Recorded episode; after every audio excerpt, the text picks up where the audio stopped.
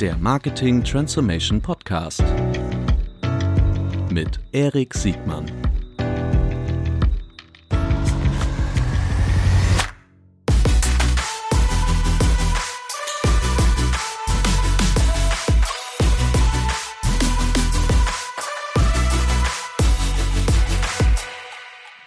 Herzlich willkommen zu einer neuen Folge des Marketing Transformation Podcasts. Heute mit Björn Görke. Herzlich willkommen, Björn. Vielen Dank. So, heute geht es um erstens News, denn äh, du bist nicht nur von G-Predictive, sondern G-Predictive äh, merged mit CrossEngage. Das, Das ist ist so mal der, der, der aktuelle Martech, AdTech-Hintergrund aus, Ganz aus, genau. aus Deutschland. Aber ähm, wir wollen jetzt gar nicht so lange über über die Unternehmen sprechen, sondern über mögliche, über das Gegengift zur GAFA oder der Plattformökonomie Ganz genau. was man tun kann, äh, was man tun sollte und was Marketing Automation und AI damit zu tun hat. Ganz genau. So, das ist so unsere grobe Agenda, aber dennoch wollen wir hier eine gewisse Struktur einhalten. Äh, bitte stell dich kurz selbst vor, Björn. Vielen Dank. Genau, mein Name ist Björn Görke. Ich bin einer der Gründer jetzt von CrossEngage. Mhm. Ähm, und äh, genau, vielleicht kurz im Hintergrund. Ähm, wir sind ähm, eine, ähm, eine CDP, eine Customer Data Plattform und eine ähm, Customer Prediction Plattform in einem. Mhm. Was das bedeutet, das können wir ja nochmal beleuchten. Ähm, und äh, genau, wir haben, äh, wie du gerade sagtest, letzte Woche einen Merger gemacht. Mhm. Das war ziemlich spektakulär für uns. Mhm. Und ähm, genau, wir haben da zwei Unternehmen äh, zusammengeführt. Einmal aus Berlin, CrossEngage, und den Namen übernehmen wir ja auch. Mhm. Ähm, und hier aus Hamburg, G-Predictive. Mhm. Und ähm, genau, haben damit die, ähm, die Positionierung ähm, Richtung tatsächlich Gegengift äh, für die Plattformökonomie äh, nochmal deutlich verschärft Mhm. und äh, wollen da jetzt äh, hart angreifen. Ja. Und äh, genau. Da werden wir gleich zu sprechen kommen. Du bist ein nicht nur super fachkundiger Mensch, sondern du bist auch sehr bescheiden. Äh, du hast jetzt sofort über die Unternehmen und die Lösung gesprochen, aber erzähl doch mal kurz, wie äh, konnte es für dich so weit kommen? Ähm, was hast du davor gemacht, bevor du G-Predictive äh, gegründet hast? Ähm, Genau, ich bin Kieler Jung. Ich habe da äh, nach, dem, äh, nach dem Abi erstmal eine Bankausbildung gemacht. ach du Schande. Ja, genau. du es heute normal machen? Äh, nein, Gut. ja. Äh, das habe ich gemacht, tatsächlich zwei Jahre lang. Das hat mir damals allerdings auch viel Spaß gemacht, muss Mhm. ich schon sagen. Äh, ich bin ein paar Jahre dort geblieben während des Studiums, was ich dann aber auch direkt nach dem, nach dem Abschluss da dann angefangen habe. Mhm. Und ähm, habe da zunächst tatsächlich gedacht, ich bleibe in diesem Finance-Bereich. Mhm. Ähm, habe aber dann währenddessen gemerkt, Marketing interessiert mich noch viel mehr und viel Mhm. mehr. Und habe damals meinen ersten äh, Werkstudentenjob im Marketingbereich bei arriva.de gemacht. Mhm. Und äh, das war die Älteren. Absolut. Absolut. absolut irre Zeit. Ja. Ähm, wer, wer da schon unterwegs war, äh, ich sag mal in dem Marketingumfeld, das war echt irre, so 99, 2000, ähm, zu sehen, was dann möglich war. Für die, für die Jüngere unter uns, magst du kurz das Geschäftsmodell nochmal kurz Äh, Genau, arriva.de ist äh, letztendlich ein äh, Börseninformationsdienst. Mhm. Ja, also wenn man einen Börsenkurs abrufen möchte, Mhm. dann äh, kann man das auf der Seite wunderbar machen. Mhm. Ähm, aber ich glaube, das allergrößte Geschäft äh, für, die, äh, für die Firma heute ist tatsächlich die äh, Bereitstellung von Informationen Mhm. im B2B-Umfeld. Also so da eine Art Reuters, das war so eine Art Reuters Bloomberg für nächste Generation. oder? Ja, das kann gut sein, ja. Also das, das Ja. weiß ich gar nicht so genau, Ja. wie das Ja. heute aussieht. Das ist schon echt ein paar Jahre her. Oh, das war dein erster Werkstudentenjob. Im Bereich Marketing, genau. Und Mhm. da habe ich dann äh, Feuer gefangen für das Thema, Mhm. dann Spezialisierung, dann Marketing im Studium gewählt. Und da bin ich dann dran geblieben und äh, habe eine quantitative Diplomarbeit geschrieben, Mhm. ähm, was mir sehr viel Spaß gemacht hat. Es ging Mhm. um die Frage, äh, ob der, der Erfolg von Filmen Mhm. äh, sich tatsächlich auf den Börsenkurs der produzierenden Studios auswirkt. Und? Ähm, Kann man so nicht sagen? Doch, kann man. Äh, Es ist eher der Misserfolg. Der tut weh, der Ja. Erfolg wird kaum honoriert. Der wird quasi schon erwartet. Ah, das ist ja dramatisch. Okay. Auf jeden Fall. Ähm, ich finde die Kombination aus Marketing und quantitativen Analysen, Betrachtungen äh, ist ja immer noch, äh, zumindest in meiner Wahrnehmung, nicht ausreichend gut repräsentiert. Äh, falsche Wahrnehmung? Absolut richtig, ja. Mhm. Genau. Ähm, und tatsächlich, äh, als wir damals, äh, als ich das damals im Studium gemacht habe, Mhm. war das ganz am Anfang. Mhm. Ähm, da war äh, an den allerwenigsten Standorten in, in Deutschland überhaupt Marketing irgendwie quantitativ möglich. Mhm. Ähm, und es war das große Glück tatsächlich aus heutiger Sicht, äh, dass der Professor damals in Kiel, der Professor Albers, dieses Thema in Deutschland quantitativ geprägt hat. Mhm. Und das ist mittlerweile die Strömung überhaupt im Marketing, mhm. wenn ich das richtig wahrnehme. Mhm. Ähm, das war damals aber nicht so. Und ähm, bei dem, muss ich sagen, habe ich extrem viel gelernt. Mhm. Und da, da ist letztendlich das alles entstanden, äh, auch mit meinem Co-Founder Dennis zusammen, der, mhm. äh, der, äh, mit dem ich da zusammen promoviert habe. Mhm. Ähm, und der, äh, also diese Zeit hat uns sehr viel geholfen, überhaupt diese Produkte zu entwickeln. Du hast, du hast auch über quantitatives Marketing promoviert. Genau. Ja. ja. Was für ein Titel noch? Äh, nee. War da schon irgendwas mit Predict Predictions drin?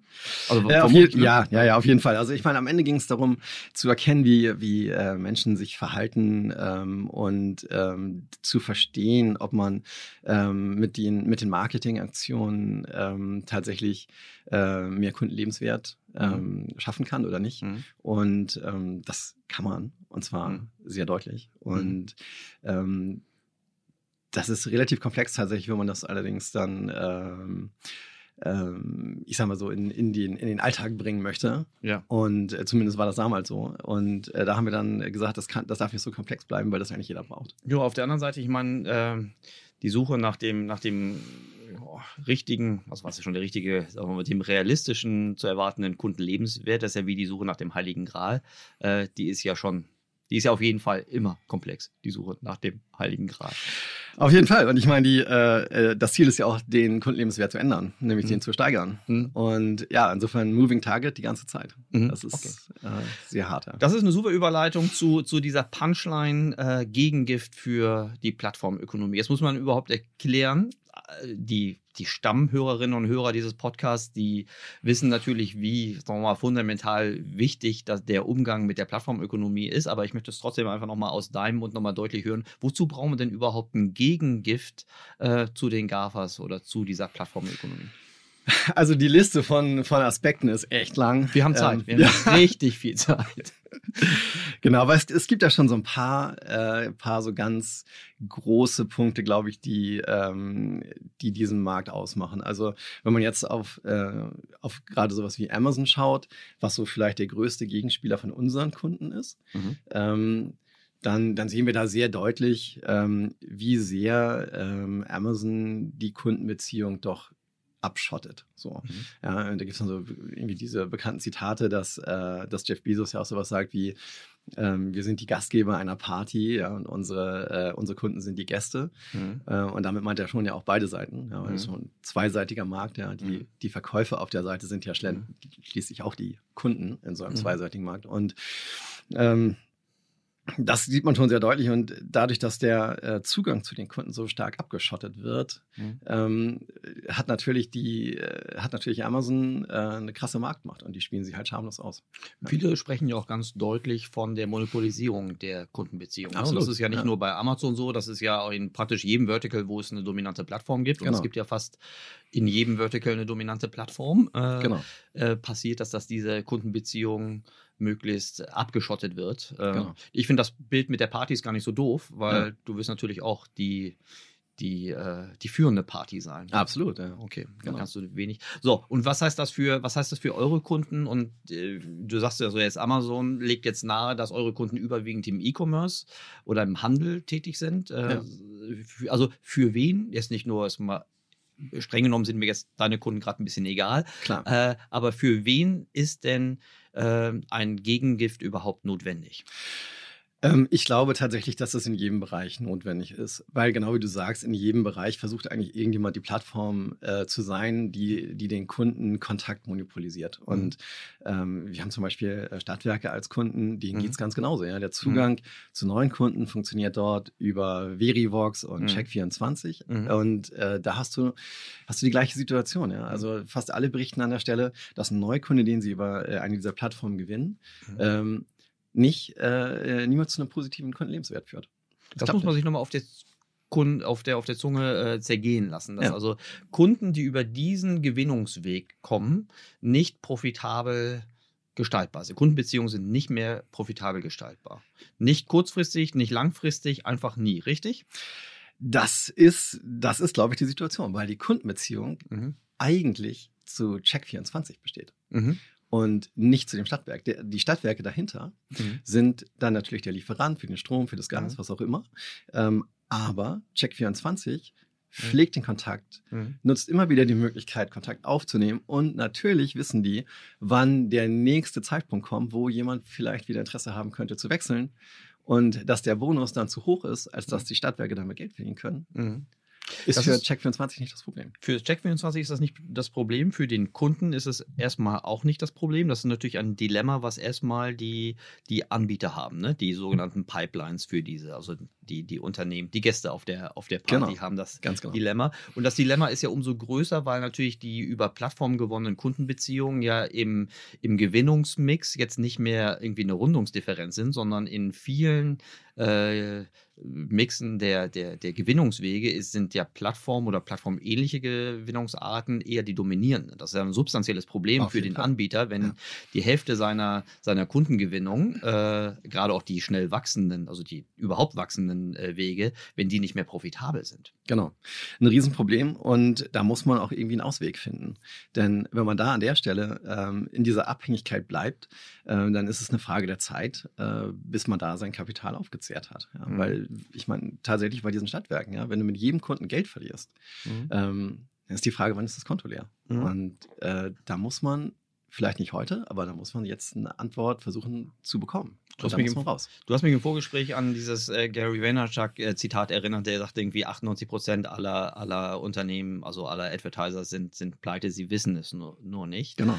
Ähm, das ist im Grunde dieser Zeitversatz, dass sie im Grunde von ihrer Substanz zehren, richtig? So würde ich das interpretieren, ja. Also klar, die Zahl ist vielleicht ein bisschen hochgegriffen und die würde ich vielleicht auch so nicht unterschreiben. Aber ich glaube, wer tatsächlich in dieser Situation gefangen bleibt, Mhm. der läuft Gefahr. Okay.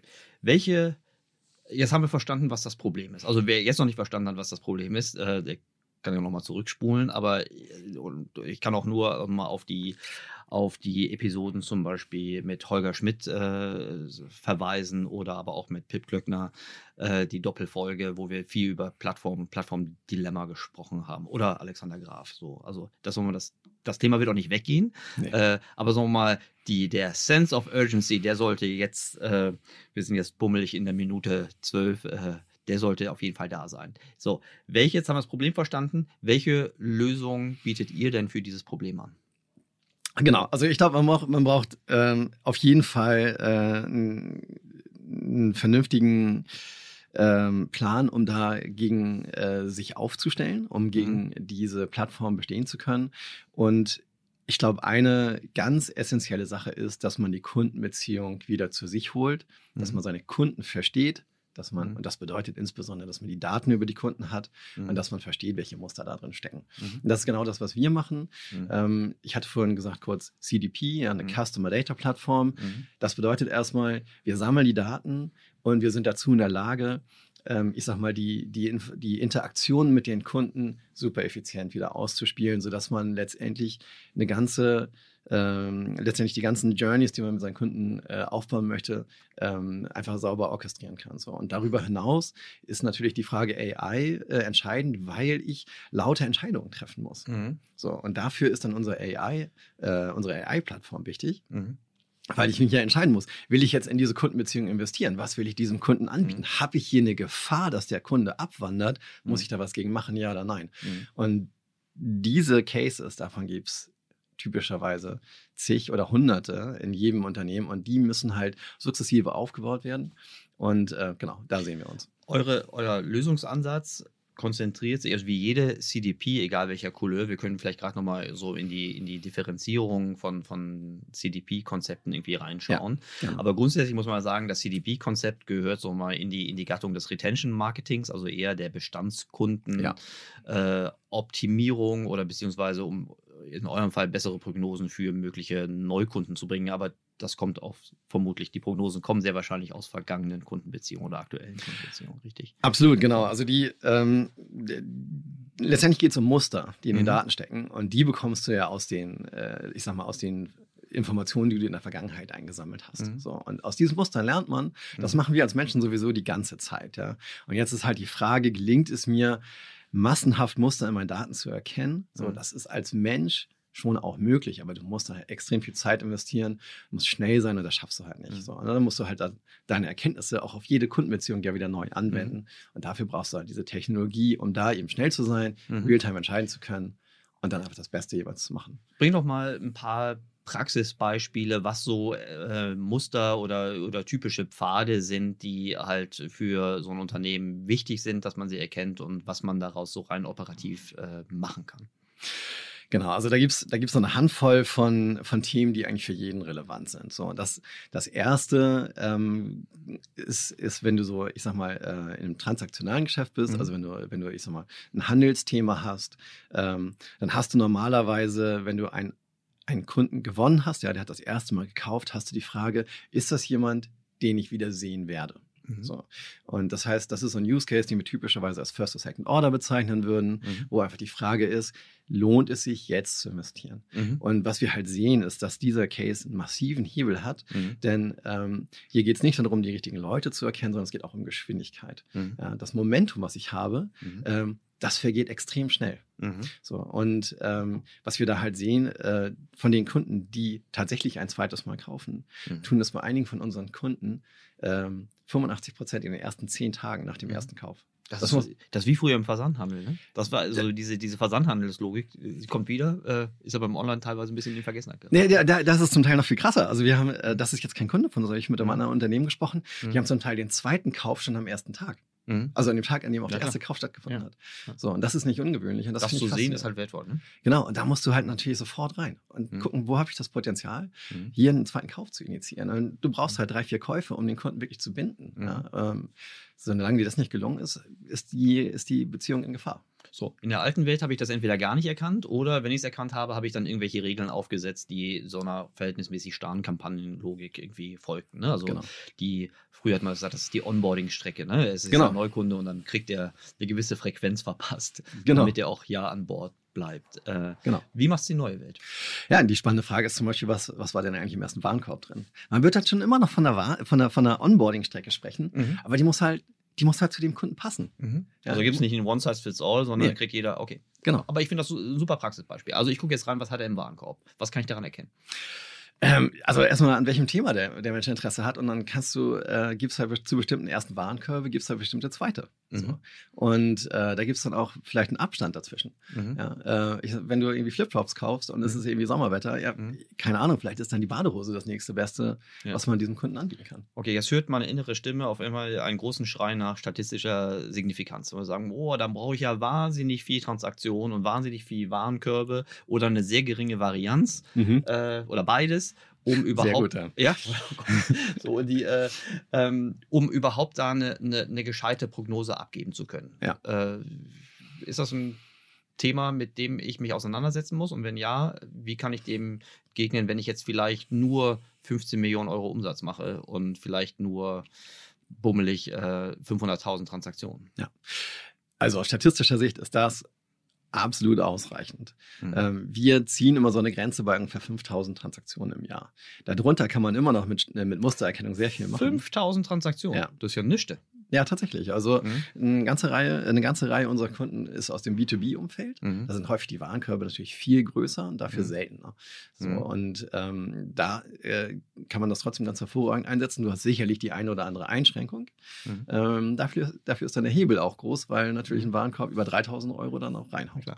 Gut, ich habe dich aber gerade unterbrochen. Also Ja. du kannst jetzt Warenkörbe, dann kannst du den zweiten Warenkorb angucken. Also das übersetzt sich dann in was für eine Maßnahme? In eine weitere Kampagne oder äh, was sind dann so klassische operative nächste Schritte, wenn ich diese Analysen gefahren habe?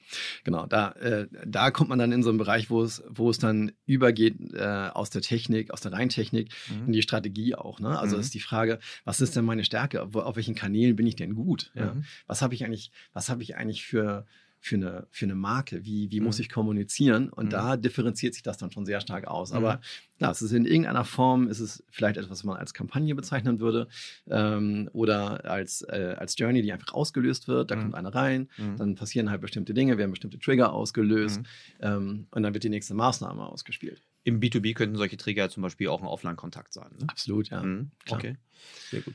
Die, ähm, ich habe vorhin schon so ein bisschen versprochen, dass wir drauf schauen werden, mit was für besonder, also mit was für Unterschieden wir in der CDP-Welt so zu tun haben. Ich will jetzt nicht nochmal ein großes Martech-Landscape irgendwie auf, äh, aufmalen, aber das CDP-Thema ist ja jetzt immer, immer noch frisch, jetzt nicht mehr ganz jung, aber Mhm. äh, es natürlich gewinnt immer mehr an Bedeutung. Äh, und äh, ich habe verstanden, es gibt unterschiedliche äh, sagen wir mal, Ausprägungen von CDPs. Ne? Die meisten sprechen von der Data CDP oder von, Ja. der, von, der, von der Kampagnen CDPs. Äh, gibt vielleicht noch, äh, noch, noch, noch weitere äh, Untergattungen. Magst du uns da kurz mal durchführen, was so die wesentlichen Unterschiede sind? Ähm, tatsächlich würde man hier, glaube ich, äh, sehr schnell, genau was du sagst, in unser Landscaping reinkommen. Mhm. Ähm, ich finde das auch tatsächlich selbst gar nicht so einfach, das genau abzugrenzen. Mhm. Ähm, Da bin ich froh, wenn, dir das auch so geht. Ja, also Mhm. ich meine, natürlich gibt es da so, genau wie du sagst, ne? Und Mhm. es gibt ein- eine Data CDP, es gibt Campaign CDP, Mhm. äh, da gibt es noch zwei, drei weitere Begriffe. Ich weiß gar nicht immer so, ob die wirklich dann eher geprägt werden von den Leuten, die das, die da Verkaufen. das Thema jetzt verkaufen. Ja, klar. Ähm, oder ob das wirklich schon so im Markt angekommen ist. Da wäre ich mir gar nicht so ganz sicher. Aber ich glaube, diese Mhm. beiden, die du jetzt genannt hast, die gibt es schon so, genau, auch genauso im Markt. Also im Vendorenkontakt merkst du das ganz deutlich, aus welcher Ja. Richtung die kommen. Ne? Genau, Ob die eher so wie, absolut. wie, wie ihr, also ihr, das alte G-Predictive, eher aus der, aus der Analyse und der Prediction kommen und dann irgendwie noch was mit AI äh, drin haben. Genau. Oder ob die eher aus der, aus der operativen Vernetzung von unterschiedlichen Kanälen und unterschiedlichen Datenquellen irgendwie kommen. Genau, Also, genau. äh, gut. Aber idealerweise hat man ja hat man ja beides und das war, also, wenn ich es richtig verstanden habe, auch das Konzept hinter eurem Merger äh, zwischen G-Predictive und, und CrossEngage. Genau. Mhm. Das ist letztendlich unsere Merger-Hypothese, Mhm. ja, wenn du so willst. Ja. Okay. Die, ähm, lass uns mal gucken. Wir haben jetzt drüber gesprochen, also was ist das Problem, wie groß ist das Problem, äh, mögliche Ansätze, wie man also auf der Retention-Seite äh, bessere Analysen machen kann. Unterschied, also das, das Instrument, was natürlich äh, äh, aus, aus deiner Welt kommt, der CDP, äh, sicherlich, sagen wir mal, das probate Mittel, um in der Retention-Welt äh, bessere Wertschöpfung zu betreiben. Ähm, jetzt höre ich so die innere Stimme des geneigten CFOs eines, eines äh, entweder einer Herstellermarke oder eines, eines, eines E-Commercelers oder irgendjemand, der oder, oder der Stadtwerke Mhm. in Kastrop, ähm, der sagt sich, okay, das ist ja ein ganz schön äh, komplexer Weg oder denkt, versteht ihr überhaupt, wie komplex es ist? Und äh, äh, wenn ja, warum sollte ich denn eigentlich äh, diesen steinigen Weg gehen? Und was ist meine, sozusagen, was ist mein, mein, mein Return davon? Ja. Also das waren ja zwei Fragen im Grunde. Ne? Das eine Mhm. ist, sozusagen, ist es komplex? Das ist ein bisschen eine rhetorische Frage. Wir beide wissen, das ist eines der komplexesten Themen, die man, die man angreifen kann. Ja. Äh, die Folgefrage ist dann, was passiert, wenn man es nicht tut? Äh, Ja. was ist der Return davon? Genau, also die, mit der würde ich eigentlich sogar jetzt starten wollen. Ähm, Genau, weil da- erst mal Lust. Warum so? Genau, weil ich glaube, an der Ja. Stelle, da, da kann man eigentlich wieder nur das Zitat von Gary Vaynerchuk rausholen. Ähm, ich glaube, der hat da komplett recht, ähm, dass du, wie gesagt, mit der Zahl weiß ich jetzt nicht, 98 Prozent, aber ich glaube, ähm, man läuft einfach wirklich massiv Gefahr, ähm, seine Wettbewerbsposition zu verspielen, äh, wenn es einem nicht gelingt, die Kundenbeziehung wieder zu, ähm, ich sag mal, zu ownen, ja, äh, Mhm. und, und sie selbst zu entwickeln, selbst zu pflegen. Wenn man sich da auf Plattformen verlässt, glaube ich, hat man größte Gefahr muss, glaube ich, an anderen Stellen extrem gut sein. Keine Ahnung, wenn ich etwas habe, wo ich extrem gut einkaufen kann oder so und da meine Stärke habe, selbst dann- vielleicht. Also selbst dann also mal gucken, wie lange ich das äh, Genau. aufrechterhalten kann. Genau. Äh, also können wir sagen, wenn wir nicht in der Lage sind, unsere Kundenbeziehung zurückzugewinnen, Ja. äh, haben wir keine Möglichkeit, dauerhaft profitabel, also wenigstens auskömmlich profitabel zu wirtschaften. Ich Absolut. glaube, das ist sagen wir mal eine realistische Prognose. ja, das Okay. würde ich sagen. Also ich kaufe mir damit Zukunft im Sinne von Deckungs-, also Überlebensfähigkeit mindestens. Genau, genau. Ja. Mhm. Sehe ich so, ja. Ja. Also das ist insofern, das ist Mhm. eigentlich, das ist der Punkt, Ja. wieso man eigentlich in diesem Bereich rein muss. Ja. Jetzt muss ich mich aber trotzdem mal ganz auf, auf das, also nochmal auf, vielleicht auf die kritische äh, Position stellen oder auf die Position der Plattformen. Wir könnten jetzt zu Recht sagen, naja, es zwingt ja, es gibt ja einen Grund dafür, warum die Plattformen so erfolgreich sind, weil die Plattformen bieten nachweislich dem, dem Nachfrager, dem Kunden, ein, ein besseres Erlebnis. Also nicht nur Erlebnis im Sinne von Usability, sondern auch im Sinne von, Ja. von Preiswürdigkeit, von Übersicht. Äh, also ne, Plattformen sind erfolgreich, weil sie einfach ein besseres Offer für den Kunden haben.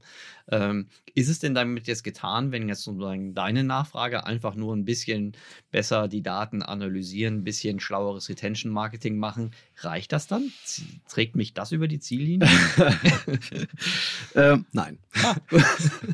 nein, völlig richtig. Natürlich ist das, ist das ein Teil, mhm. äh, dessen Teil der Geschichte. Mhm. Ähm, ich glaube tatsächlich, dass man über eine fast über eine Transformation sprechen muss. Oh, durch die passt, das passt gut zu dem Podcast. Ja, aber tatsächlich, ja, ja. tatsächlich ja. Äh, dieser, dieser Begriff, Begriff passt hier, glaube ich, rein mhm. und wir sehen es ja auch. Mhm. Wir sehen es bei unseren Kunden. Mhm. Was die für Änderungen vornehmen, für Änderungen auch, die, die nicht nur Kleinigkeiten betreffen, sondern das ganze Unternehmen wird umgekrempelt häufig, ja. Mhm. Und das ist faszinierend zu sehen. Ähm, und es ist toll zu sehen, was dann da auch nach einiger Zeit dann eben auch bei rumkommt mhm. und wie sich dann eben auch die Möglichkeiten verändern, mit Kunden zu arbeiten. Ähm, und der Weg ist tatsächlich, muss man sagen, nicht immer nur leicht. Also da ähm, gibt es auch mhm. Steine, die man aus dem Weg räumen muss. Das ist mhm. nicht, immer, nicht immer trivial. Also auf einem, auf einem bestehenden Geschäftsmodell, was sich nur geringfügig verändert, äh, wenn du jetzt die Wahl hättest, du kannst ein bestehendes Geschäftsmodell einfach nur mit einer besseren CTP-CRM-Lösung irgendwie pimpen. Ja. Ähm, oder du kannst ein Geschäftsmodell äh, so mal aus der, aus der Nutzerperspektive weiterentwickeln und von mir aus das noch amplifizieren durch, ja. durch, durch ein CP. Ja. Äh, was hat die größeren Erfolgsaussichten? Ich würde sagen, du musst eigentlich beides machen. Mhm. Und zwar, du startest eigentlich, wenn du, wenn du sagst, ich gehe jetzt in so eine Technologie rein mhm. und ich gehe so einen Prozess an, dann hast du normalerweise eine, eine Situation, wo du dich auf deine bestehenden, ich sag mal, Marketing, mhm. ähm, Prozesse, auf deine Kommunikationswege ja verlassen kannst. Mhm. So. Und da geht es eigentlich, glaube ich, erstmal darum, darüber reinzukommen in so eine Technologie, zu verstehen, wie kann ich das verbessern, wie kann ich den Re Return verbessern, den ich aus diesen normalen Maßnahmen, die ich eh schon mache, äh, so herausbekomme. Und das ist dann der Startpunkt, um eben genau mhm. ähm, Richtung so einer Transformation sich aufzumachen, mhm. äh, wo dann das Ziel ist natürlich, ich sag mal, den Kunden in seinem eigenen Universum zu halten. Mhm. Also du gehst schon wissensbasiert in diese Transformation rein. Verstehe ich das richtig? Mehr oder weniger, ja. Ja. ja, gut, klar, es gibt noch jede Menge Sachen, die sind halt noch nicht geprüft, die muss ich erstmal. Ja. Ähm, ich glaube, vielen Leuten ist auch gar nicht bewusst, was für eine Transformation ja. noch kommen wird. Ich, ich erlebe ganz oft, dass den, den, den Entscheidern, den Gesellschaftern oder den, den, den Verantwortlichen eines, eines Unternehmens, der das immer mehr sagen wir mal, sich in die Abhängigkeit von Plattformen begibt, dass ihnen schon durchaus bewusst ist, dass sie dann Dilemma haben und sie dann so eine Art Zielkonflikt zwischen kurzfristigen, mhm. kurzfristiger Kosmetik oder langfristiger Veränderung lieber also ich will es nicht verallgemeinern, aber es ist natürlich erstmal sehr verlockend, erstmal in der Kurzfrist- äh, und Kosmetik-Abteilung äh, äh, zu bleiben, statt ja. wirklich alles zu verändern. Ja. Ne? Du veränderst ja dann auch die verbleibende, also ich kann mir diese so, so ein Stadtwerke-Bild richtig gut vorstellen, weil äh, das ist ja das Besondere. Ne? Jeder, jeder, der sehr, sehr alte Kundenbeziehungen hat, mhm das gilt jetzt nicht nur für Energieversorger, das ist ja, glaube ich, ein, ein, universelles Gesetz, dass die ältesten Kundenbeziehungen oft die profitabelsten sind. Äh, das aus, stimmt. Aus, mhm. aus Gründen und äh, du gefährdest halt auch viel, also viele haben das Empfinden, dass sie den Ast ansägen, auf dem sie sitzen. Ähm, wenn sie ihr Geschäftsmodell verändert, wenn mhm. sie, wenn sie äh, für weitere Bindungen auf Deckungsbeitrag der Zukunft äh, verzichten. Mhm. Ähm, und auf der Vendorenseite, gerade im Martech höre ich jetzt immer lauter, ähm, sagen wir mal, so, so, so Versprechen, die äh, sagen, also ich verkürze jetzt mal, äh, hier kauf mein Tool, da ist auch AI drin mhm. und danach wird alles gut, ohne, ohne dass du wirklich jetzt an die Substanz ran musst. Ja. Ich verstehe das aus einer Pitch-Situation. Ja. Ich habe so meine Zweifel, dass das wirklich die Unternehmen ins Ziel bringt. Auf jeden Fall. Ähm, das kannst du vielleicht für ein kleines Thema mal so machen, äh, mhm. äh, wo es vielleicht Sinn macht, äh, eine kleine Optimierung so vorzunehmen, dass du sagst, okay, ich habe hier den AI-Switch, AI den mhm. lege ich jetzt auf On. Und sag mal eine kleine, so, so, so, eine Kampagnenselektion oder sag mal, sag mal, wo Nee, das ist auch schon komplexer. ja, aber wo ist denn ein kleiner AI-Switch? Naja, wenn du halt, äh, meinetwegen, du hast äh, zwei, drei Varianten mhm. äh, von, von einer, ich sag mal, Kommunikation, jetzt die Frage, mhm. welches ist die, die am besten performt, sowas kannst du sicherlich automatisieren. Dass, ja, sowas Multivariates oder so. Das, genau, ja. solche Sachen kannst du sicherlich machen, aber wenn es darum darum geht, zu sagen, wie gehe ich eigentlich grundsätzlich in meine Kundenbeziehung rein? Mhm. Was mache ich eigentlich mit meinen Kunden? Mhm. Äh, dann ist das viel genereller. So. Und äh, da ist dann die, die Technologie eine Facette. Mhm. Und ähm, was wir tatsächlich auch immer wieder erleben, ähm, ist, äh, dass an dieser Technologie eine sehr große Hoffnung hängt. Mhm. Das ist auch berechtigt, aber sie kann es halt nicht allein, sie kann dieser Hoffnung nicht alleine gerecht werden. So, ähm, also wenn du jetzt sagst, ich habe jetzt irgendwie hier mein AI-Stack äh, mhm. äh, aufgebaut mhm. und äh, jetzt habe ich das Problem gelöst, mhm. da wirst du wahrscheinlich nicht glücklich werden.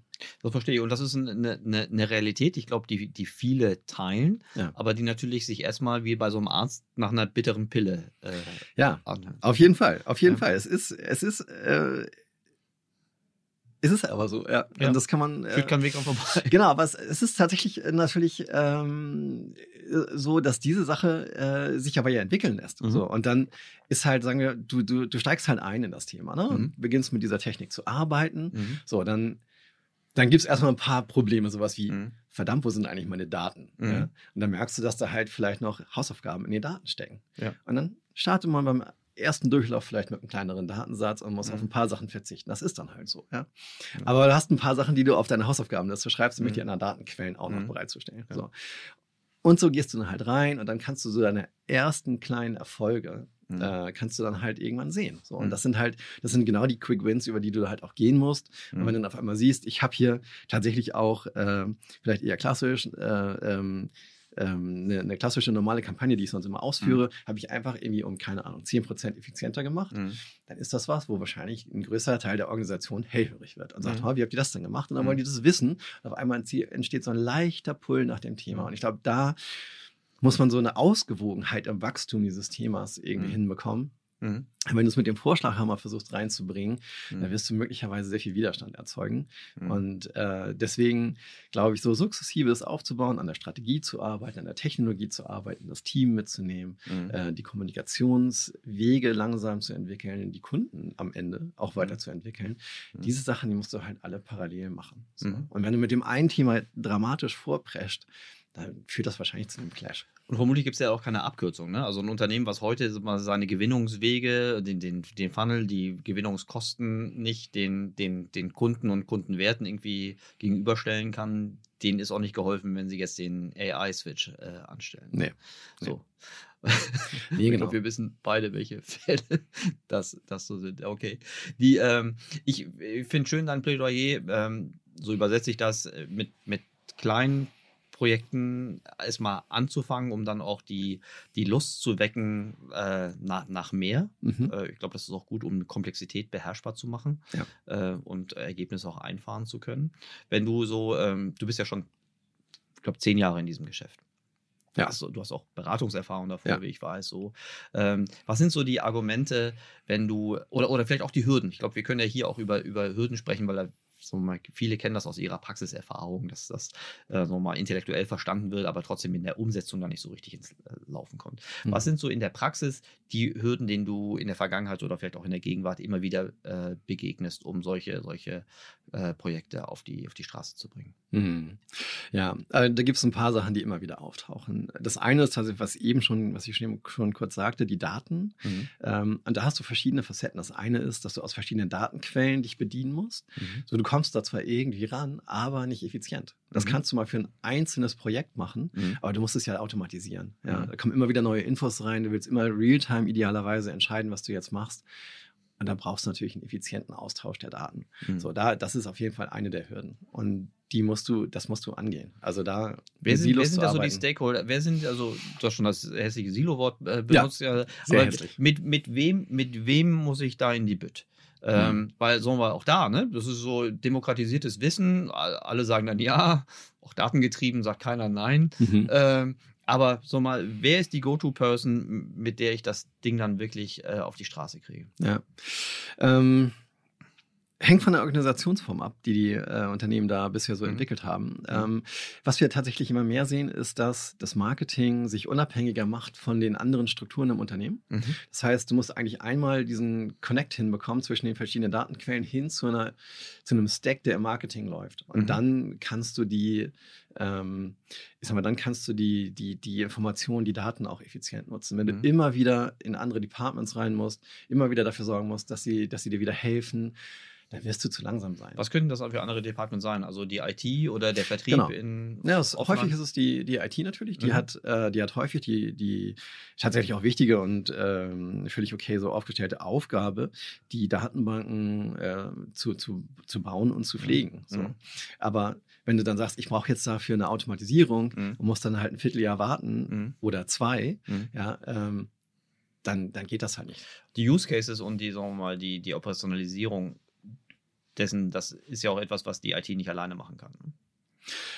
Absolut, genau. Ähm, das äh, ganz im Gegenteil. Also da die Sachen müssen einfach zusammenspielen und da hast du immer verschiedene Player. Ähm, du hast ja selbst im Marketing häufig verschiedene Bereiche, die da auch zusammenspielen müssen. Mhm. Also das, ähm, das wird ja gerne so gesagt, ja, wir im Marketing machen das so, aber wir sehen auch da häufig, dass es verschiedene Bereiche sind, die eigentlich zusammenspielen müssen. Und, und da muss man eigentlich erstmal anfangen, glaube ich. So. Die, ähm, die, äh, sagen wir mal, es wird ja, das sind Investitionen und Projekte, die in der Regel nicht in, in wenigen Quartalen irgendwie äh, umgesetzt und, und wieder reingefahren sind. Äh, inwiefern kannst du schon am Anfang eines Projektes im Grunde auch eine, auch eine wirtschaftliche Sicherheit geben, dass, Mhm. dass das nicht äh, eine Investitionsruine oder overengineertes äh, Projekt wird? Genau, also wir, wir haben so ein paar, ähm, so ein paar Kennzahlen, auf die wir schauen. Also der, die Cases müssen natürlich groß genug sein. Du musst einen ausreichend hohen Umsatz machen, ähm, damit der Hebel einfach da ist. Mhm. Ähm, dann wiederum, wenn du da so zwei, drei relativ einfache Kriterien wegchecken kannst, Mhm. ähm, dann kannst du dir ziemlich sicher sein, dass das funktioniert. Mhm. Was aber nicht heißt, dass gleich der erste Schuss richtig gut sitzt. Also Mhm. da muss man schon auch, muss man schon auch ähm, die Bereitschaft haben, dass man vielleicht zwei, drei verschiedene Use Cases mal durchtestet. Mhm. Äh, das sind einfach sehr viele Einflussfaktoren. Und es kann einfach sein, dass der erste Use Case nicht ganz so funktioniert, wie man sich das vorstellt. Mhm. Gut. Und die ersten Use Cases, die orientieren sich vermutlich dann auch sehr stark an dem bestehenden Geschäftsmodell, ne? sodass sie eher so, so eine, so eine Funnel-Optimierung mitbringen und noch nicht gleich. Also ähm, in, der, in der schönen neuen Welt wollen wir vermutlich auf so ein Flywheel-Konzept äh, hinkommen. Das wäre vermutlich das ultimative Gegengift äh, Ja. gegen Plattformen, wenn wir gleich nochmal, äh, wenn du möchtest, darauf zu sprechen kommen. Sehr gerne. Ähm, aber die, äh, das heißt, die, die verbessern das Bestehende, damit auch die Vergleichbarkeit äh, vorher, nachher besser sein wird. Ne?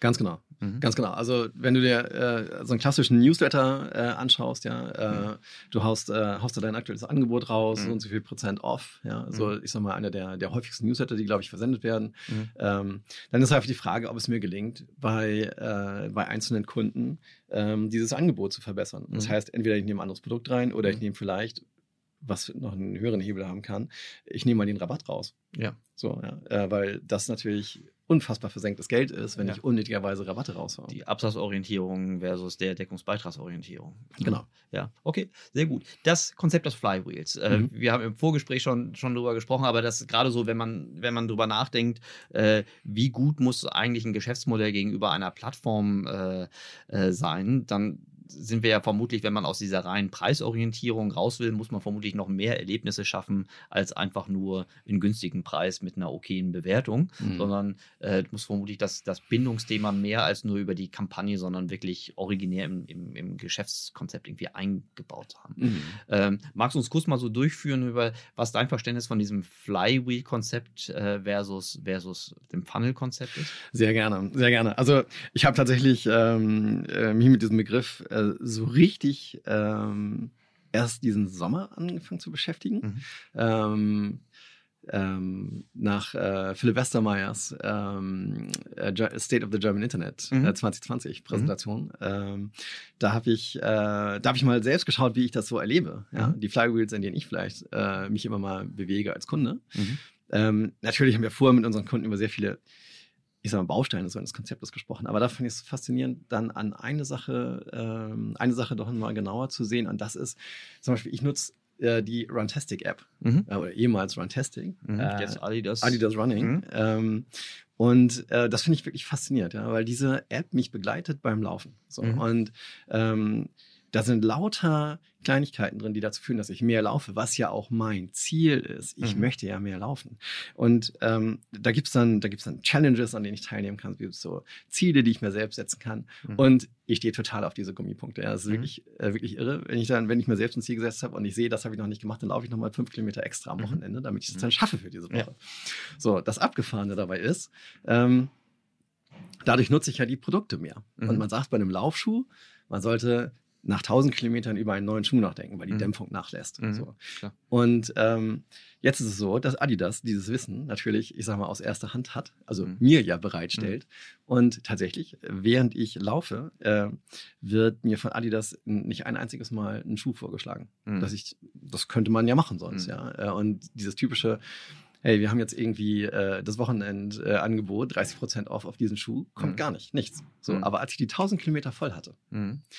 Kam auf einmal, ähm, herzlichen Glückwunsch Mhm. und äh, hast du nicht Lust, dich mal mit einem neuen Schuh zu beschäftigen? Mhm. Und das finde ich total irre, ja. Also ähm, es ist sehr plakativ, Mhm. ja. Äh, und äh, es ist dann auch gar nicht so subtil, aber auf dem Weg dahin hat es unfassbar gut funktioniert. Und ich finde dieses Angebot jetzt ja auch richtig, weil ich weiß, dass ich mich mit einem neuen Schuh beschäftigen muss. Du bleibst im System, du gibst Total. jede Menge Daten ab, äh, die Genau. nicht gleich billig transaktional missbraucht werden, sondern Genau. die eher für, für den Long Run. Genau so ist es. Die, das Flywheel-Konzept äh, kommt ja ursprünglich auch von den Plattformen. Ne? Das ist ja äh, eigentlich nichts, was so mal den, Genau. den, den primär Pipeline-Providern irgendwie, also den Anbietern äh, obliegt, sondern eigentlich was auf der Plattformseite, insbesondere weil die, die komplexen Flywheels, also jetzt so ein Booking.com oder Amazon, ja auch beide Seiten, also die, die Demand-Seite und die Supply-Seite Ja. mit dran, was es natürlich teuflisch gut macht, Ja. weil du natürlich immer, je größer du wirst, immer bessere Daten hast, um auch Produkt- und, und Nachfrage, also Angebots- und Nachfragekombinationen rauszukriegen. Äh, aber es hilft ja nichts. Also wenn ich jetzt gerade nicht zufällig selbst eine Plattform habe, muss ich als Anbieter ja zusehen, dass ich äh, der hochfrequente Touchpoint äh, meiner, meiner Nachfrager werde, damit ich immer bessere Möglichkeiten kriege, Opportunities irgendwie mit denen ins, ins Geschäft zu kommen. Ja. ja. Die, das ist natürlich so, wenn man jetzt guckt, wo kennen wir solche Situationen, das ist natürlich, wenn ich jetzt irgendwie äh, keine Ahnung. Äh, Kaffeemaschine ist ein blödes Beispiel, weil, sagen wir mal, gerade im Kaffee gibt es jetzt ein gutes Subscription-Modell, Mhm. äh, was schon seit von einem sympathischen Schweizer Konzern irgendwie schon, schon lange etabliert ist. Mhm. Ähm, aber wenn ich jetzt äh, mehr Einmalprodukte verkaufe, Ja. äh, also Produkte, die, die ich nur selten nutze, dann ist natürlich der Weg zum Flywheel viel, viel, viel, viel stärker. ne? Also jetzt zum Beispiel Ja. im Möbelbereich. Ne? Also so, Ja. wenn ich jetzt Möbelhersteller bin, ist glaube ich echt schwer, daraus ein Flywheel zu machen. Ne? Ja, also ich Fitnessfahrräder, Fitnessfahrräder habe ich, habe ich also gerade in, der- in den Folgen davor ist, äh, Ja. in fast jedem Podcast ist jetzt irgendwie Peloton irgendwie erwähnt worden. Ja, ja. Äh, So, äh, das ist natürlich dann leichter. Ne? Das stimmt. Wobei ich glaube, dass die allermeisten Unternehmen irgendeine Kompetenz haben, in der sie sich massiv absetzen können von den größeren, allgemeineren Plattformen wie Amazon und, und ähnlichen. Ähm, und ich glaube, auf der Ebene kann man drüber nachdenken, wie man Flywheel hinbekommt. Und ähm, wenn du da auf, auch mal, auch bei Möbeln, ja. Also da gibt es möglicherweise Inhalte, wie ich eine, ähm, wie ich eine Wohnung einrichten kann, ein Haus Mhm. einrichten kann. Äh, dazu gibt es lauter Content, den man machen kann. Da gibt es Mhm. ja auch schon viel. Also das ganze Content, ja, ich meine, das ist das Dichteste, was es heute an Flywheel gibt. Ne? Das Genau. ist mein Kundenmagazin. Ah, das ist äh, Teil dessen. Also, ja, ja, das okay. ist Teil des, Teil des Flywheels. Mhm. Äh, das ist sicherlich etwas, was auch sofort auf der Hand liegt, aber dann kannst Mhm. du möglicherweise auch so, äh, kannst du vielleicht äh, das kombinieren mit, ähm, mit Planungstools und so weiter, Mhm. die, du, die du halt als App zur Verfügung stellst. Und Mhm. da gibt es, glaube ich, eine Menge Möglichkeiten. Ähm, und da kann man, äh, ich glaube, da, da kann man äh, seine eigenen Kompetenzen echt ausspielen. Und wenn einem das gelingt, glaube ich, hat man eine gute Chance, Mhm. äh, Leute in sein, in sein Flywheel zu bekommen. Mhm. Ist Aber es ist ein langer Weg, dahin zu kommen. Ne? Also, ich meine, auch die Plattformen haben das ja auch nicht am ersten Tag so gemacht. Ja, aber auf der anderen Seite, wir wollen ja alle, ähm, sagen wir mal, die meisten von uns wollen eine Zukunft haben. Und Ja. äh, es gibt ja nicht 47 Alternativen. Nee. Ähm, und relevant für den Kunden zu bleiben, äh, muss sich ja, misst sich ja nicht an der eigenen Stärke, sondern an der, der Stärke des, des, des Anbieterwettbewerbes. Äh, Genau. das ist natürlich ein, man sieht es ja auch, auch, auch eine Check24. Es ist im Grunde äh, aus meiner Sicht nicht besonders sexy, aber auch ein ganz einfaches Flywheel, weil Absolut. äh, auch über meinen neu abgeschlossenen äh, Gasvertrag äh, können die rauslesen, in was für einer Wohnsituation äh, ich Genau. bin. Genau. Äh, naja, spannend. Das, das Thema wird uns nicht loslassen. Das Thema wird an Relevanz ja eher zunehmen, weil immer mehr Unternehmen feststellen werden, dass sie diese, diese mangelhafte, äh, so mal, eigene Kundenbeziehungsentwicklung und deren, deren Deckungsbeiträge irgendwie wieder zurückgewinnen müssen. Das werden immer mehr realisieren. Bei Mhm. einigen wird es sicherlich auch zu spät sein. Das wird zum Aber- Teil so sein. Ja. Aber das ist, äh, das ist vielleicht eine normale evolutionäre Entwicklung, die wir da, Ja. da haben werden. Äh, du hast vorhin gesagt, bei den Voraussetzungen, die man, die man schaffen muss, bevor man jetzt einfach nur Technologie äh, kauft, ist, dass man, dass man, so habe ich es verstanden, Wissen haben muss, Wissen innen haben muss, dass man Konzepte entwickeln muss und dann sich durch Technologie verstärkt. Habe ich das Ja. richtig verstanden? genau. Ja. Bringt mich zu meiner Abschlussfrage. Wie Hm. hältst du denn dein Wissen frisch? Ey, das ist, äh, das ist spannend, ja. Ähm, ich glaube, das Wichtigste ist, äh, laufen mit den Kunden zu sprechen. Mhm. Also da, ähm, Lernst du viel von Kunden? Also lernst du von Kunden denn auch, wie es geht, oder lernst du von Kunden überwiegend, wie es nicht geht?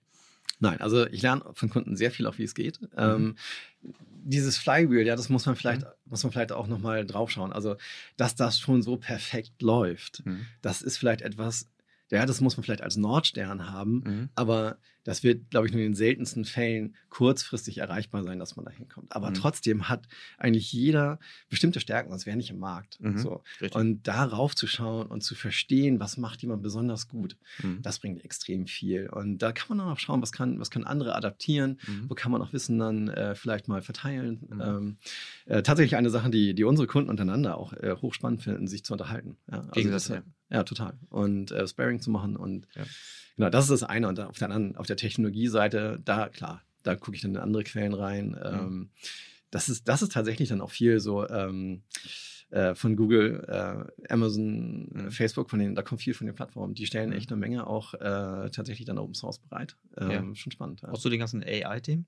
Auf jeden Fall, ja. Ja. Ja, kommt sehr viel. Ja. Salesforce hat, äh, hat ein ganz wichtiges äh, AI-Paket vor zwei Jahren, glaube ich, ungefähr, ähm, ähm, einfach Open Source gestellt. Ja. Mhm. Und äh, ja, hätten wir das vorher gehabt, dann wäre unsere Produktentwicklung etwas anders gelaufen. Also schon spannend, was von denen kommt. Ja. Gut zu, gut zu hören, dass also auch da diese Open Source-Welt, also die, der Open Source-Gedanke, da fortgeführt wird. Ja. Großartig. Klasse. Lieber Björn, ganz herzlichen Dank. Ein super spannendes, mega wichtiges, aber natürlich auch mit einer gewissen Komplexität versehen äh, Thema. Aber ich finde, du hast das äh, sehr, sehr sympathisch, sehr fachkundig äh, rübergebracht. Ich könnte noch stundenlang mit dir weitersprechen.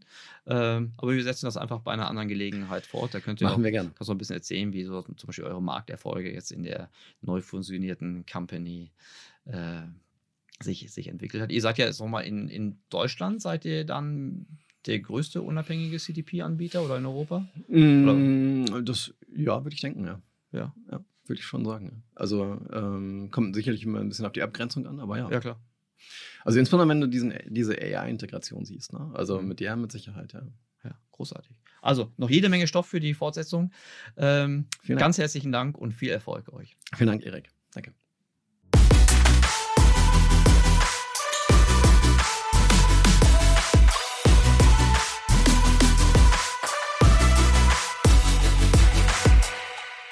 Dieser Podcast wird produziert von Podstars bei OMR.